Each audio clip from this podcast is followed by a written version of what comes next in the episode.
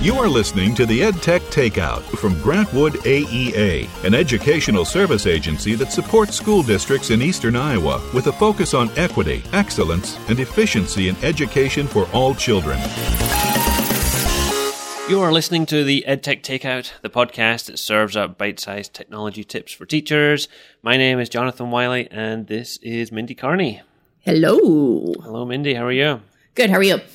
Pretty good. I'm feeling a little bit better now that I've got all those Girl Scout cookies out of my house. How many boxes did you sell? Yeah, I think she got somewhere around 100 boxes, so she did pretty good. I mean, we are pleased with that, but we are also pleased that we are no longer a Girl Scout distribution center. I saw her really cute signs in the workroom. She must be very creative. They were adorable. Yeah, she loves doing stuff like that. Do you have a favorite Girl Scout cookie, Mindy? I do. Actually, I have two. Um, my I think my absolute favorite though is the peanut butter patties, and I eat them what I consider in rows. I don't eat them in one. I eat them in a row of five. I've got a strange picture in my head. Just, just like a just like So- a sliding typewriter of cookies going straight in your mouth. Straight in. I'm like the Yeah. cookie monster. And uh, we had a box of them in the um, in the pantry, and my son gets them out, and he, he opens them up, and he's like, "Oh my gosh." Where did all the Girl Scout cookies go, Mom? And I'm like, Tate, I don't know. And my husband, of course, is like, just be serious. You ate two rows last night. Like, yeah, I did. I did. All right, so peanut butter patties, and the other one is. Um, caramel delights. Oh, really? Yeah, I'm, I'm a thin those. mints kind of guy. You are. I am. I read that thin mints are their best-selling cookie. But you like mint. I do like mint, yes. Yeah, um, but I, really I learned mint. some other things about Girl Scouts as well. The, and the cookie thing. There are two bakeries that serve up cookies to different parts of the country, and yeah, and actually, depending on where you live, the cookies are actually called something different. What? I know. I think those peanut butter patties that you like are called tagalongs in certain places of the country. And we, in Iowa, at least here, and we have what called the caramel delights. Yeah. I think they're or caramel or caramel, depending on. caramel delights. Yeah. Um, I think that's how it's pronounced properly. Um, oh, of course, it's properly. hmm Yeah, and in other parts of the country, they're called Samoas. Really? But I know, but they're basically the same cookie. Uh-huh. You know, the caramel and coconut and all that. yeah. But, hmm So there you go. Well, that's a yeah interesting fact. I feel like the Girl Scout cookies have gotten smaller over the years, though, and they're not. There aren't as many cookies in a row. That's really the truth right there. I think there used to be eight. Now there's only five. Okay. Well, maybe, yeah. Come on, Girl Scouts, give us more cookies. Yeah. Well, speaking of giving us more things, let's uh, move on to more parts of the podcast here. We're going to do our top five at the beginning here. And this time we chose uh, five websites to learn about coding in the classroom. So something different we could take a look at here. Do you want to start us off, Mindy? Yeah, sure. If you don't know anything about coding, it can be maybe a little overwhelming or uh, kind of scary, mostly because I feel like as adults, we don't really know how to code. It's something that we never learned about. Although, shout out to Mr. Ryan way back when, when I took a um, high school coding course. It's terrible at it. It's terrible. Is passed by the skin of my teeth. But um, so as an adult, I think I was like, oh, coding. I'm not very good at coding. But if you're looking to get into coding, um, one of the places I started with my students was um, something called Kodable. And Kodable is apparently now on the web as well. So you can use it um, as a web tool or as an um, app. And you can set up accounts for your students, and then they just use your the class code um, and get in. And it's what I like about it is that it goes by levels. So students kind of prove what they're capable of doing, and then it um, moves them to the next level. And if I remember correctly, you can start different students at different levels. So it's an easy way to kind of differentiate. And um, they have great classroom lessons that uh, do some non tech stuff. Um, so if you don't have a lot of technology in your classroom, it also gives you some ideas of things that you can do that uh, don't necessarily have to have a device in their hand, but it's more about the problem solving strategies that you need when you're coding. So that's a great one. And um, all of these links that we're going to mention, we'll definitely put in the show notes so you can find them quickly and easily. So tell me about Mr. Ryan. Who's Mr. Ryan? Oh, Mr. Ryan. Mr. Ryan um, was um, my geometry teacher and also computer science teacher. And um, both of those subjects were things that I was not very good at, but I dearly loved Mr. Ryan. And um, he would sometimes give me detention because I wasn't paying attention in class. But he'd make me come in and say, Mindy, you need to learn these things. So shout out for Mr. Ryan. Great teacher, great guy. Sounds like a very patient guy. Um, let's go on to the second resource that we have here. If you are also thinking about starting out with coding in your classroom, I think it would be remiss not to mention code.org, which is a great website and a great program that is funded by all kinds of um, technology companies and important people and charitable organizations. It's a great way to get started with um, coding in the classroom.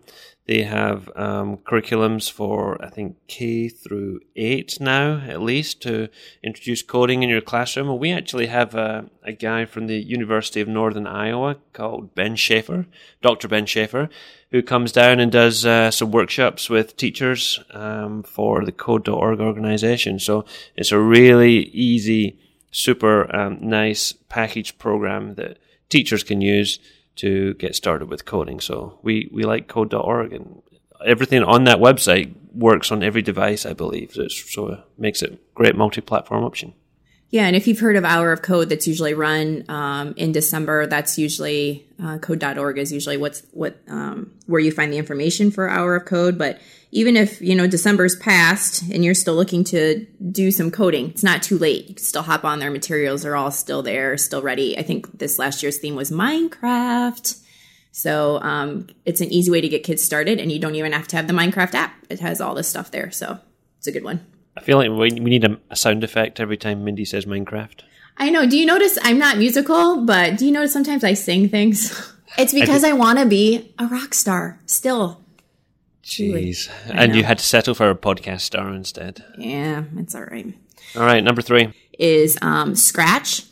And Scratch is also a website and um, an app as well, and uh, does a lot of what we call uh, drag and drop. So what a drag and drop is is it gives you the commands and you click on the commands and drop it into um, the menu and everything kind of clicks together. It's really user friendly it has um, this little cat character that is cute and cuddly and um, it's just a kind of a fun way to get kids introduced um, even at a young age to um, coding. So that's a great one. Cross platform you can use it with any device Yep, I like Scratch for sure. I also like uh, the fourth one we have on our list here, which is Codecademy. Now, it's kind of a, a break from those drag and drop blocks that you'll find in things like Scratch and Tynker and Kodable and, and those kind of things because this takes it into um, I don't want to say like a real programming language, but you are you are dealing with the actual um, programming commands and everything here um, because you can learn things like JavaScript, PHP, Python, Ruby, HTML, and CSS, all these programming languages that you may have heard about and maybe wondered, hey, I wonder how hard that is. So, codecademy.com lets you take these interactive lessons for free, and they have a, a really nice um, interface for this. I've done a, a few courses on here. On the left hand side is where you, you write the code, and on the right they show you a live preview of, of what that does so that if you make a change to the code on one side, you instantly see that change on the other side. So it's nice to see that, you know, live preview. Um, it's all badged and gamified as well. So, you know, you get points for leveling up and doing more things and all your progress is saved online on the website. So definitely check out Codecademy if you have not seen that one before. All right, and my last one kind of goes with um, yours, and that is Thimble by Mozilla. And um, this one isn't new, but it's new to me, and it does some HTML coding. So um, if you go there, there's projects that have already been started, and then you can kind of go in and change those products by using this HTML code. Um, so it's kind of a neat way to get students past the um, drag and drop coding that we do so much with elementary students. I mean, this is definitely a higher level of coding. Um, but it's right on the web, so you can use it there. And I would definitely take a look at it and, um, you know, give it a try and maybe even give yourself a little bit of experience as far as how to do some of that HTML coding. Fun fact, Mindy. Well, yes, not I love maybe- fun facts. maybe not fun, but Oh. HTML is not a programming language. It's not It's a markup language. okay. So explain the difference. What's I don't know if I know the difference, but that's Oh. something I learned when I went to a coding workshop um, in the not too distant past. And the ML in HTML stands for markup language, which is different from a programming language. So um, people who know more about these things could probably um, explain the differences more, but I have since forgotten. But there you go, something different. Yeah, huh? Good to know. So, if you have any favorite coding resources, websites, apps, ideas, feel free to uh, send them to us at podcast at gwaea.org and we'll mention those on the show next time.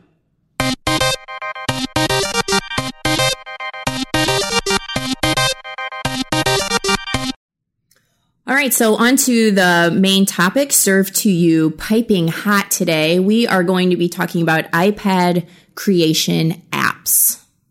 And both of us iPad users, you more than me, but I used iPads in my classroom with my um, elementary students and have a great love for everything iPad. But we're not going to just stick to iPad. We did find some apps that could be used with your iPad device, but also um, are available across all platforms. Some of them, not all of them, but some of them, right?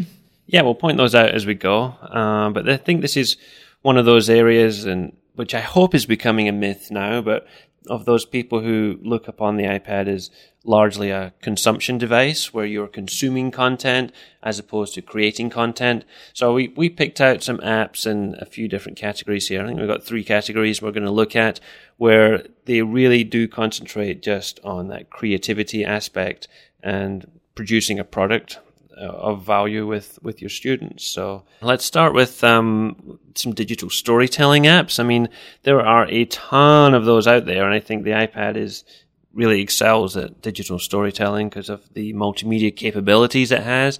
We picked out some of our favorites, but you know, there's definitely a whole bunch that we could talk about that aren't on this list. Why? And you know, I never really liked the digital storytelling label. Oh right, oh yeah, why not? Well, because I just feel like it it like automatically goes with English language arts. Like that's where it goes in people's minds. And I think we often forget that we can use these same apps for math, for science, for social studies. Although social studies and ELA stuff often go very hand in hand with one another. But I think um, when you're using some of these apps, think outside the box that it's not just about sharing a story or telling a story or doing it as a presentation, but also that you can use it um, to explain your thinking um, and using it in other ways than just ELA. Wouldn't you agree that some that category sometimes does that? Yeah, I think that's a great point. Um, I don't know. I don't know if there's a better term for it. I mean, they do get lumped in with with that term. Do you have an alternative phrase or expression you prefer to group them with? Um, just creation apps. I just wish that they would just call them creation apps. But so if you ever see digital storytelling, though, that's I mean you don't you don't hear. I mean that's that's what they call it, digital storytelling. But I think it would be better just as a creation app. So let's stick with your label. Let's change the world.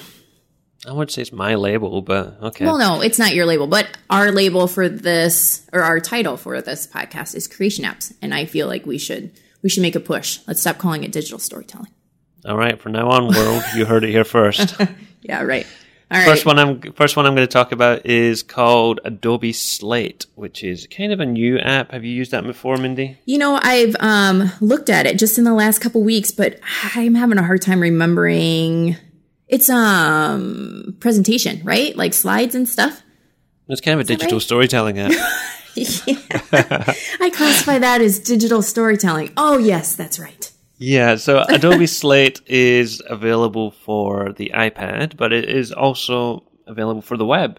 It became available on the web just kind of recently, and it lets you create these kind of interactive visual multimedia stories, kind of like a photo essay or a, just very elegant, straightforward um, storytelling mixture of images and text. There's some great themes on here that make it look very effortless and stylish. So very simple and straightforward to do. It does require an Adobe account to get in here and make that work. But what's the collaboration tools on that? Is there anything that you can share it and have someone else work on it or not? Do you know?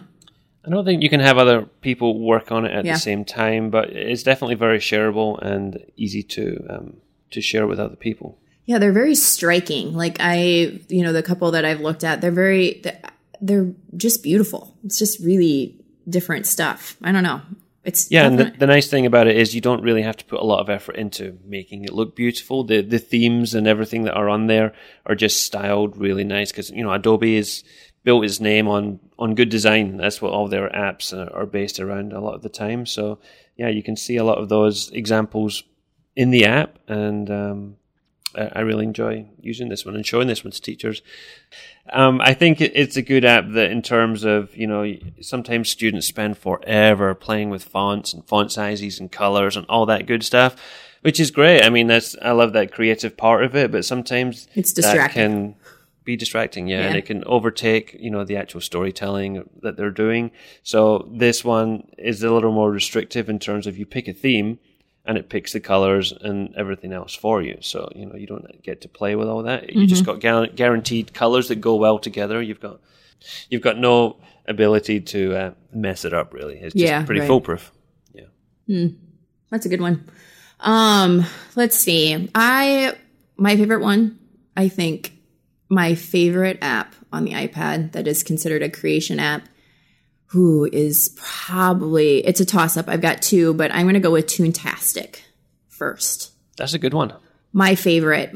I the thing about Toontastic is what I love about it most now is it's improved so much since it first came out. It's free and it is pretty powerful um, because it allows students to animate their story and they can create their own characters or they can use characters. So if you're looking for a quick project, you can have the kids just use the characters that are already there. The characters move their arms, their legs, and now they've added this new like um, prototype so students can create their own character that has moving legs and arms. Works really well. So they it gives them like an outline to kind of fill in with their with one arm and one leg. And then it puts the whole puppet back together so that it makes all the pieces movable. They can um, create their own background.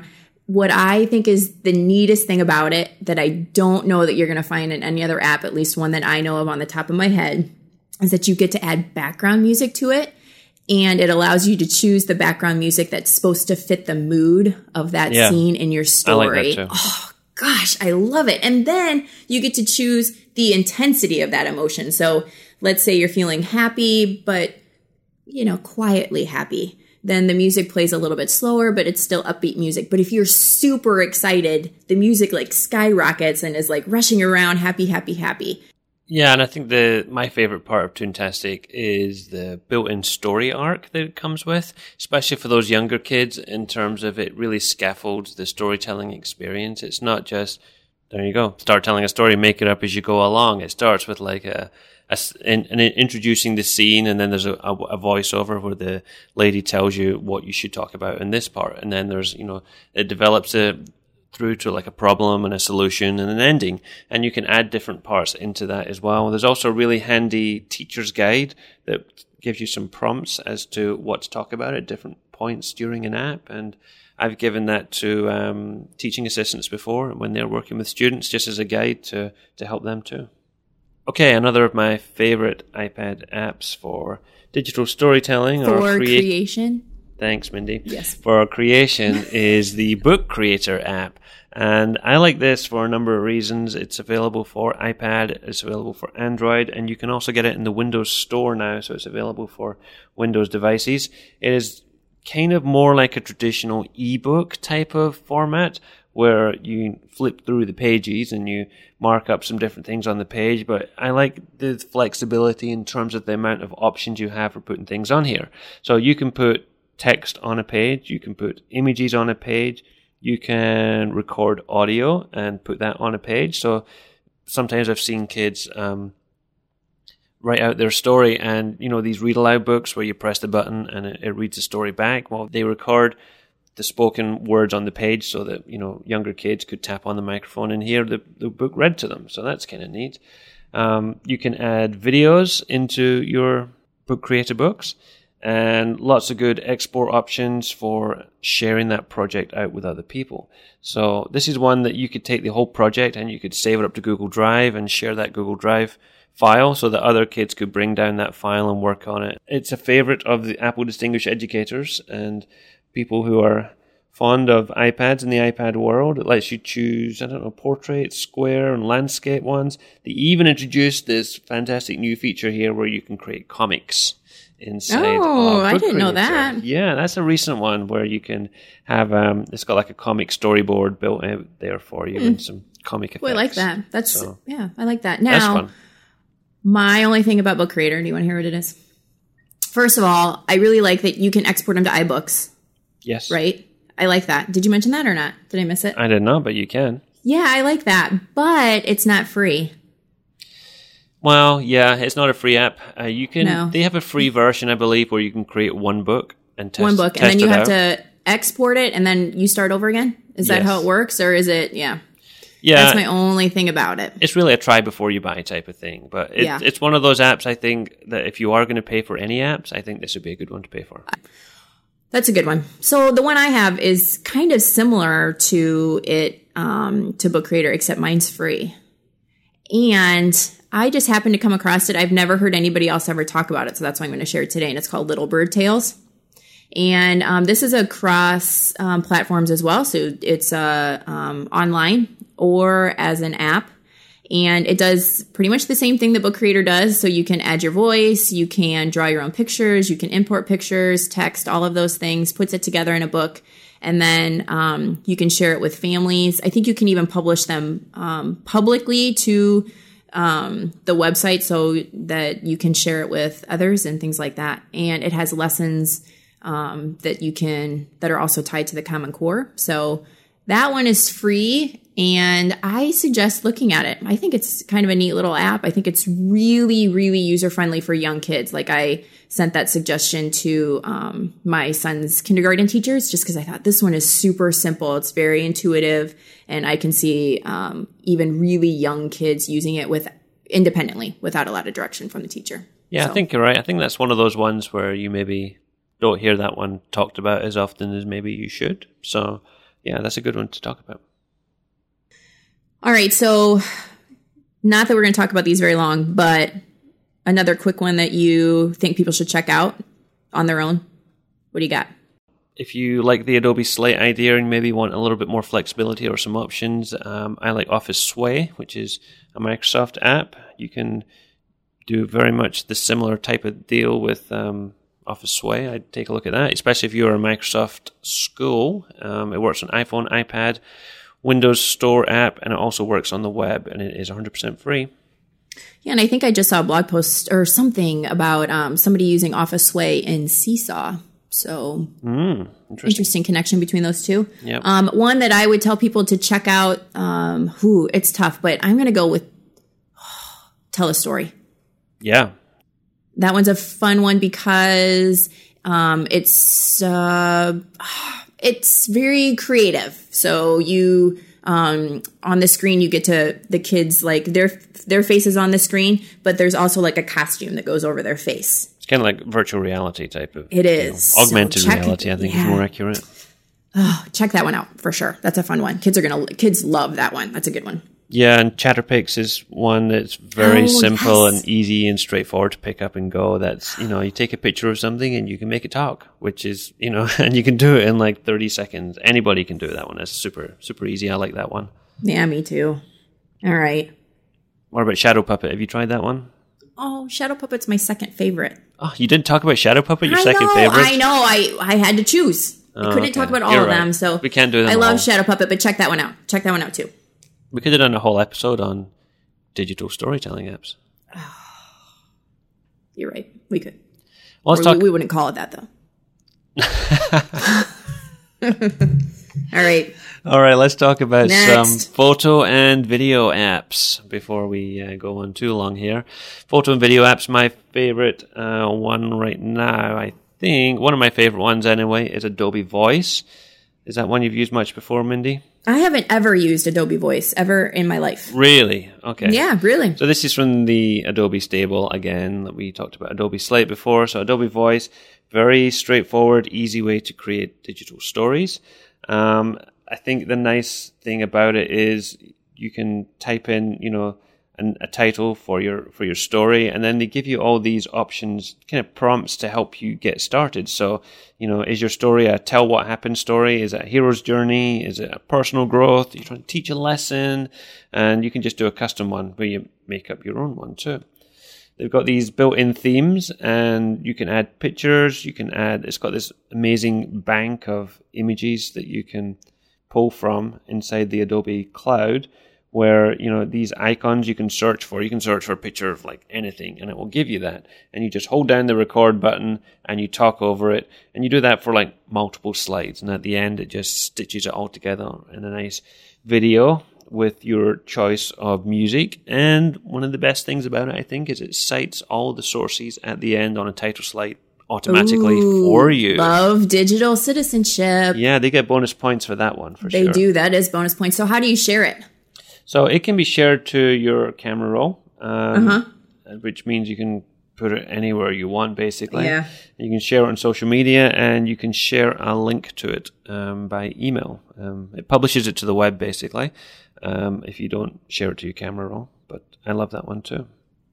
Um, was when you made uh, the Digital Learning Institute video. Mm-hmm. Is that what you used? Was Adobe Voice? That's why I use Adobe Voice for that one. yeah. I might put that in our show notes so people can see it. Is that all right? Sure. Yeah, that's a good one. We have a professional development opportunity coming up at Grant Wood here in the fall that we are offering for teachers called the Digital Learning Institute, and I made a short trailer for that with Adobe Voice, so you can see that in the show notes. All right, so Adobe Voice. I'm going to go with my number one is probably iMovie. I think that's just a it- yeah, it's just a universe. You have to use iMovie, don't you? Yeah, It's just a given, right? I feel silly even talking about it because I think, you know, everybody who uses an iPad hopefully has at least gotten in there. If you're kind of scared by iMovie, thinking, holy cow, I'm not making movies and all of the trimming and the clipping and the laying of sound over top of video or whatever, where I would begin and where I always started with my um, young students is in the iMovie trailers. And the iMovie trailers give you like an outline um, of the pictures and the text. And all you have to do is just insert photos. And it even tells you what kind of photos you need. Is it just a solo shot? Is it going to be a shot of, of the whole group? Um, so that's what's nice about it is it tells you exactly what you're going to need and then it puts it all together for you in this nice little iMovie trailer. The kids I think are shocked by the time they're done and actually view it like holy cow, I made something that looks really professional that you would see for a movie. So fun. So if you're looking to, you know, kind of play with iMovie but are a little bit nervous about it, that is definitely where I would begin. Do you remember that ad that Apple ran at Christmas of uh, it looked like a kid who was playing on his phone or his iPod the whole time and not interested in any of the other activities that were going around and then just at the end of the commercial they flipped it and he airplayed his his movie to the TV Oh, and he'd been actually filming everybody and putting all these things together. Do you Oh. ever see that commercial? No. Oh, it was a real tearjerker. You you would have liked it, but Oh. uh, he used iMovie just to. He looked like he was playing on his phone all this time, playing games or texting. But what he was really doing was taking pictures and recording video of everything else that was going around him. And I thought it was a it was a great ad for iMovie. Um, I also used iMovie. This isn't going to sound very professional, but um, just when I was doing some instructional videos for my students, I just throw it into iMovie. What I liked about it is that you could just stop the video and pick it back up, you know, and pause it. And then um, I didn't do any of the fancy schmancy stuff with iMovie that it offers. It just was a nice way of me to edit a quick video for my students. So Yep, even if you're not looking for something with your kids, it's something that you can use personally as well, you know? great app, and Yeah, uh, available for the iPad or the Mac. Right. And another great app I'm going to talk about very briefly is Green Screen by Do Ink, which is one of our favorites. Oh, I wanted to talk about green screen. Uh, well, you can talk about it as well, Mindy. You know, I know, I know. I wanted it to be mine. it's one of our favorites from uh, the the work we do with teachers here at Grant Wood, just because the instant wow factor you get from putting somebody in front of a green screen, and you can send your kids anywhere in time or space, past, present, or future, anywhere in the world, or I don't know, outside the world. You can put them in space or in strange, unknown places if you want, using uh, the magic of green screen. So this app lets you take green screen photos or do green screen videos, and yeah, it's two ninety nine, but it's it's worth investing in because it's very creative, very fun, and you don't need a whole lot of extra equipment. I mean, people think, well, we don't have a green screen. I've seen teachers like cover the inside of pizza boxes with green paper, right, and, and make make it work. You know, poster paper on the wall, paint a wall green. All of that stuff works. Yeah, I think we should do an episode about just green screen. We should put that. Yeah, on we list should. Of ideas, yeah, that's a good one. Yeah, because I mean, although it does have that fun factor and that instant wow factor, you know, I think you know it, it's sometimes easy to forget about the story element, and mm-hmm. it's important to concentrate on you know we're not just Do Ink something that looks cool. We're, you know, telling a great story here and green screen enhances that as opposed to, you know, replaces that. But I love it. Green screen by doing. Yeah, that's a good one. All right. So I guess my next one I think is going to be ThingLink. And um, the reason I chose ThingLink, I think as a teacher, I never used it, but I wish I would have. I wish, um, I mean, and I remember even looking at it and being like, oh, I should really get started on this, but I just never, I was just using different ways to kind of share information. So the way ThingLink works is you take a image and um, you make the image interactive. So you put these little buttons on top of the image um, and link those little buttons to different types of media. Um, have this great program that our AEA has purchased for all of our teachers, which is called Define STEM. Um, if you're interested in learning more about Define STEM and are in the Grant Wood area, please, please email me. I'd love to get you some more information about it. But anyway, we made a ThingLink out of Amber's sketch notes about Define STEM. And then in each little part of her sketch note, we added a button that would tell you more about Define STEM or t- told some of the data about why it's important to have students reading nonfiction um, text. And so it's a great way to kind of, if you're doing some research, and I was always with younger students kind of worried about my, you know, them just searching for information themselves. So it'd be a great way to uh, kind of point them in the right direction of where they should be. Yeah, and Amber, um, took a picture of uh, a lot of our makerspace equipment recently, and she she made a ThingLink of that because people are always asking, "Hey, where what do you have, and where did you get this from, and where can I find out more information about this?" So she took a picture of all our makerspace equipment and you know had those thing ThingLink hotspots on top that people could click on, see a video, or click on a link and go see some lesson ideas or get some more information about. So lots of interesting ways you can use ThingLink. ThingLink is available for the iPad, it's available for Android, and you can also use it on the web. So it's another one of those multi platform creation apps. I'll just give a, a quick shout out to um, an app that I don't think always gets a whole lot of attention. That's TouchCast for the I know iPad. I don't know this one. You, can you tell me just a little bit about it? Because I don't know anything about it. I haven't heard it. Uh, TouchCast is a kind of all in one way to shoot, broadcast, and edit um, video. It lets you overlay some of these virtual apps. Like you can overlay like a, a, map or a website or a Twitter feed on top of your video. So really interactive way to enhance videos. It's got all these built-in template titles and things like that on there. They've got like a green screen news studio one where you can like sit in in news studio and it looks like you're at a news broadcaster's desk with all this fancy equipment and everything around you, but it's not. It's just all a it's all an illusion. So TouchCast is only available on the iPad, but it's extremely creative and very free. All right, I just added it to my iPad because now I really want to check it out. Yeah, and if you want a more cross-platform example, Stop Motion Studio is one that we yeah. like to look at too. It's available for the iPad, it's available for Mac, Android, and Windows Store. So it's a really good one. If you want to do stop motion on basically any device you could think about, it's uh, it's a great one to start with. I think Chromebooks are the only one that get left out of the stop motion studio party. Well, okay, so there are some other apps though that don't necessarily fit into. Well, I don't know. They kind of fit into these categories, but maybe not. I don't know. You know what category they fit into? They fit into the creation apps category. Yes, right, but not necessarily. I don't know because the one I want to talk about is Minecraft, and I feel like it could still go into the digital storytelling. Yeah, I think bit. there's definitely some overlap with with yeah, many of these apps. Yeah. We don't want to pigeonhole them too much, but right, tell I us agree. about Minecraft.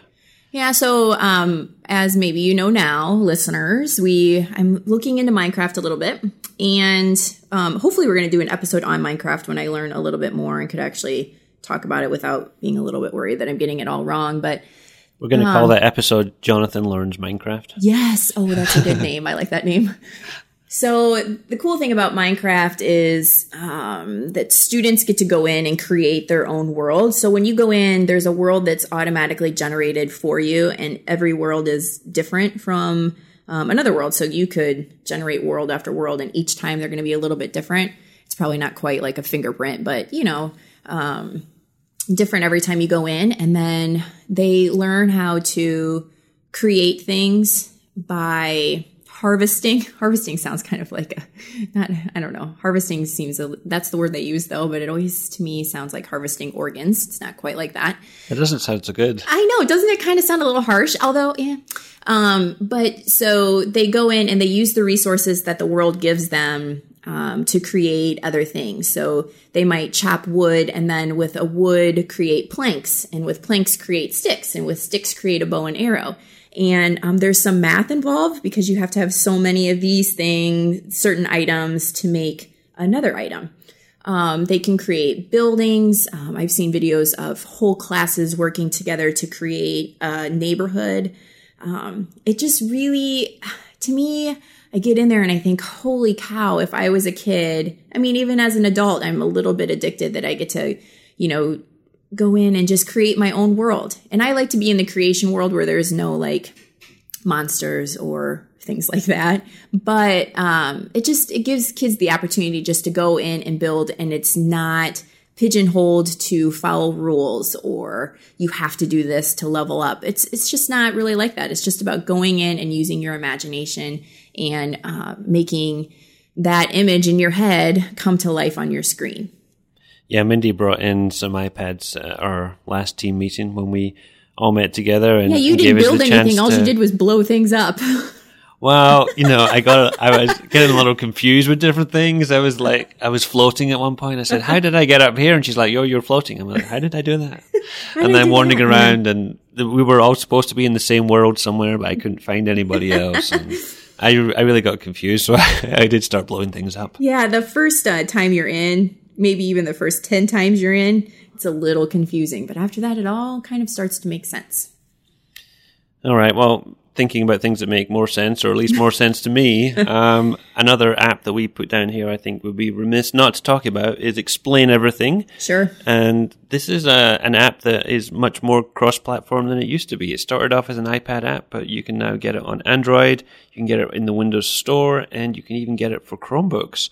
So it's definitely branching out more. It's a screencasting app. It's an app that teachers could use to create lessons uh, for their students to watch in a kind of flipped classroom scenario or as a demonstration, but it's also an app that students can use to demonstrate what they know. And because it was originally an iPad app, I think that's the uh, probably the best platform that I've I've seen it run on. It lets you do all kinds of creative things. It lets you like bring in a website and annotate over a website while talking about it, and it's a live website that you can click through and, and move through. You can also you know, bring in videos and annotate over videos. You can bring in pictures. You've got this whiteboard and all these pen tools. You got an extremely large number of sharing options. You can save it to the camera roll. You can put it to cloud services. You can send it to any number of different places. You know, the world is your oyster with explain everything in terms of screencasting. I know there are free ones out there like Show Me and um, Educreations, mm-hmm. although a lot of those have got in-app purchases and things. But I think the granddaddy of them all is Explain Everything. Yeah, I agree. That's a good one. Um, let's see another one um, in the other category. How about oh, you know what? I like. Um, I'm gonna go with how about Canva? Yeah, Canva's a great one. Would I like? I um, haven't used the Canva Canva app, so I'm not sure. I use it on the web more than um, I mean, like I said, I haven't used it on the iPad, but what I like about Canva is that it creates these really eye catching, um, I don't know, I guess you can consider them posters, right? I don't know. Yeah. What, a poster, right? Is that the right? I don't know. Graphics of Yeah, different graphic. kinds. They have all you. kinds That's of the word I should have used. Yeah. They have all kinds of templates for like posters or business cards or Yeah. Twitter headers or Facebook posts or any of that stuff. And I, I know you say you haven't used the iPad app very much, but Yeah. it looks almost identical to the web. Is it you really? get on, you would get on really well. It's laid out exactly the same way. Yeah. Um, but it just, you know, there's this color schemes and there's font that goes with the theme. And it's just, I don't know. I think it's really simple to use and pretty intuitive. There are some um, in app purchases that, you know, you can use if you find a theme that you really have to have. I mean, they're only like a dollar. So if you really, you might not want having your, have your students, you know, using those consistently. But if you yourself are using something, you're like, I really need to have this theme. I mean, a dollar is not a lot to spend. It's nice. Yeah. Yeah, and I'm going to be completely honest. I've looked at some of their themes before and thought that is an awesome idea. I'm going to Yeah. recreate that and just use a different picture, and then I don't have to pay the dollar for it. Oh, So yeah, I, I like Canva too. It's um, very addictive, and you know, you look like a graphic designer after you've made Yeah, something in right. Canva. People are like, "You're a Photoshop wizard," and you're like, "Well, I did it." In Well, Canva." yeah. yeah. You just don't tell people you did Fingers it in Canva. crossed, you just say, "Yep, I'm a Photoshop wizard." Yeah. Um, I also like. What oh, else? Oh, what are you going to say? I'm going to say opinion podcast. Oh, Mindy. shocker.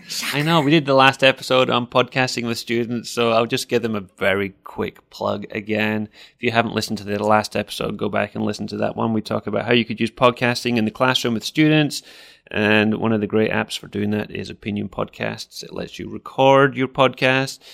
Bring in music from other apps. You can edit it, trim out parts you don't like. Mindy and I are always making mistakes on the podcast, so you know, editing out a podcast is a great option to have, and then lets you share it, and you know, you can share your podcast to iTunes from uh, Opinion Podcast. So it gives you that RSS feed you can do. So definitely check that one out. It is free and very nice. Um, maybe just give a shout out for um, an app I found recently. I'm not skilled enough to use it, but there's one called UMake. Have you seen that one before, Mindy? No, I, I haven't. No. you, you know, if you're into any of that computer uh, design stuff, all the, those CAD programs, it's kind of a powerful app for doing those 3D models and sketching. And it's got a lot of built-in features where it will, like, you know, autocomplete or straighten your lines, and and you can just, you know, tilt and pan around a 3D object. It's free-ish. I mean, it's one of those things I think you have to subscribe to after a certain number of design drawings and things like that. But um, all those Autodesk apps for the iPad are also well worth a look at too. All right. So, um, doing a toss back as long as we're talking about other things that we, um, other topics we've discussed prior to, um, our third episode, I believe, Amber Bridge came in and talked about sketchnoting. Um, and I was at Ed Camp, Iowa, uh, the middle of February, and was talking with Marilee DeWitt. She is a teacher at Regis Middle School here in Cedar Rapids, and she showed me paper 53. And um, it's great for sketchnoting. And she is having her students use it to create these beautiful drawings. Um, you can have you can also, if I remember correctly, have students collaborate. So they might create a page with their notes or their drawing or, um, you know, whatever it is that they have created and put all of them together like into like a slide deck kind of so that you can see all of them as a beautiful presentation and share those out. Um, it has got lots of great drawing tools. I mean, you could sit for hours and play with it. So check out Paper 53 if you're really getting into sketchnoting and kind of want to um, check it out. You can just use your finger uh, to draw with, or she had some different um, utensils with like the I don't know you know what their names are or what they were, but you know special tools that she used to actually draw on her screen. So if you really get into it, um, you can kind of look some of those things up and definitely something to look into if you Yeah. are looking to you know use sketch notes in your classroom. Yeah, for sure. When I when that app first came out, it was uh, you got like the pencil for free or something, then you had to buy a paintbrush and then you had to buy the marker. But all of those tools are free now. So if you haven't used it for a little while, go back and take a look. Great for sketchnoting. I even saw somebody um, at a conference, instead of using PowerPoint or Google Slides, they did their slides in Paper 53. They drew out their slides and Oh, just wow. went from one page to the next. So that was kind of cool. Yeah. Um, another app like that, we've done some Adobe apps on the show. If you want to try Adobe Draw for the iPad, that is also a, a decent sketchnoting app too. Very decent, actually. So if you have a favorite creation app that we did not mention today and think that it deserves a shout out, please let us know and we would be happy to uh, share it with our listeners.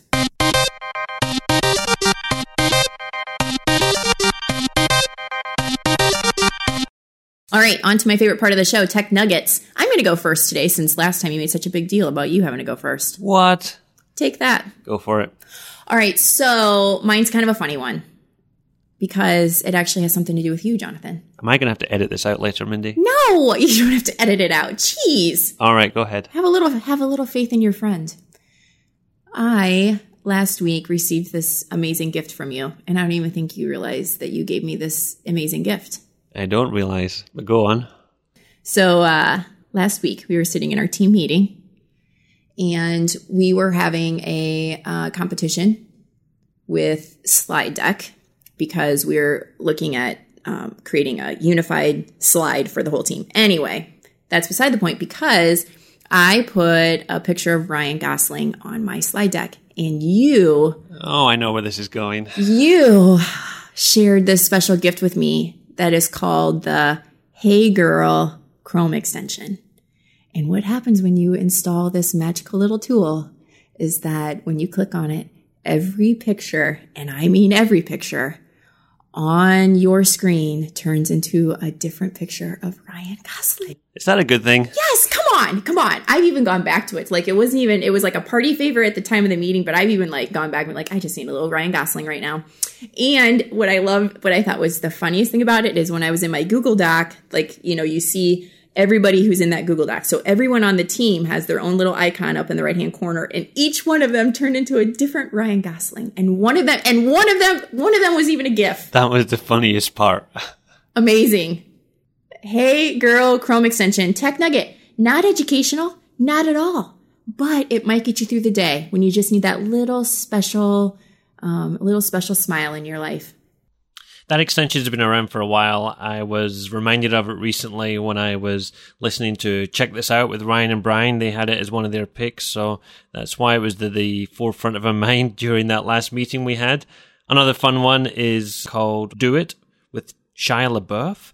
And every so often he will just pop out on your screen and shout, do it!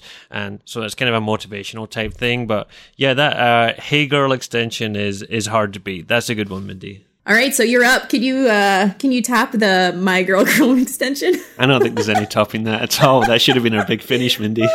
that should have been the grand finale. yeah. So my nugget is related to something that I get asked about quite a lot during presentations or conferences and things. Every so often someone will come up and ask me, how did you do that? And I'll say, do what? And they're like, zoom in and out of your screen like that. So this is something that is available for all devices to do.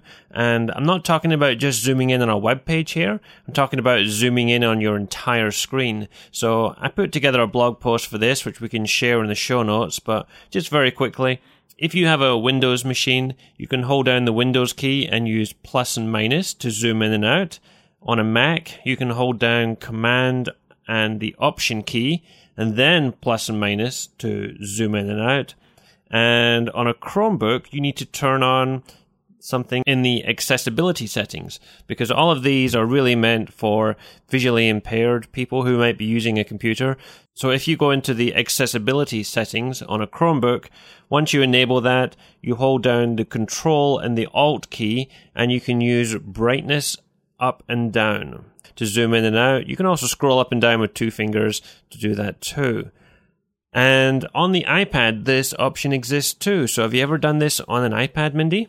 Um, no, I not in the way that you're talking about. I mean, you can always zoom in, but are you talking about just like a specific part of the screen, right? Yeah, I'm talking about really zooming in. If you just want to show like one app icon on your screen, you want to zoom right into that. So yeah, you can do that. It's not like the pinch and zoom thing. It's it's double tapping with three fingers once you turn it on. So on the iPad, you also need to go into the accessibility settings. You go to settings, general, accessibility, and you'll see an option in there to turn zoom on. Once you turn zoom on, you are double tapping with three fingers to activate the zoom. They also have this uh, zoom controller that you can turn on to a visual on screen one to remind you but very useful for the classroom when you're dealing with projectors that may be not quite big enough for all the students to be able to see, or if you're out doing uh, professional development with teachers, great to be able to zoom in and out of your screen. Absolutely. So that takes us to the end of the podcast. We very much appreciate you tuning in. We've heard from all kinds of awesome people who are listening to the podcast and we appreciate all the feedback we get. So you can find us on social media. You can email us podcast at gwaea.org. You can use our hashtag edtechto. Until next time. This has been the EdTech Takeout. We hope it hit the spot. For more information on today's episode, please visit dlgwaea.org slash podcast.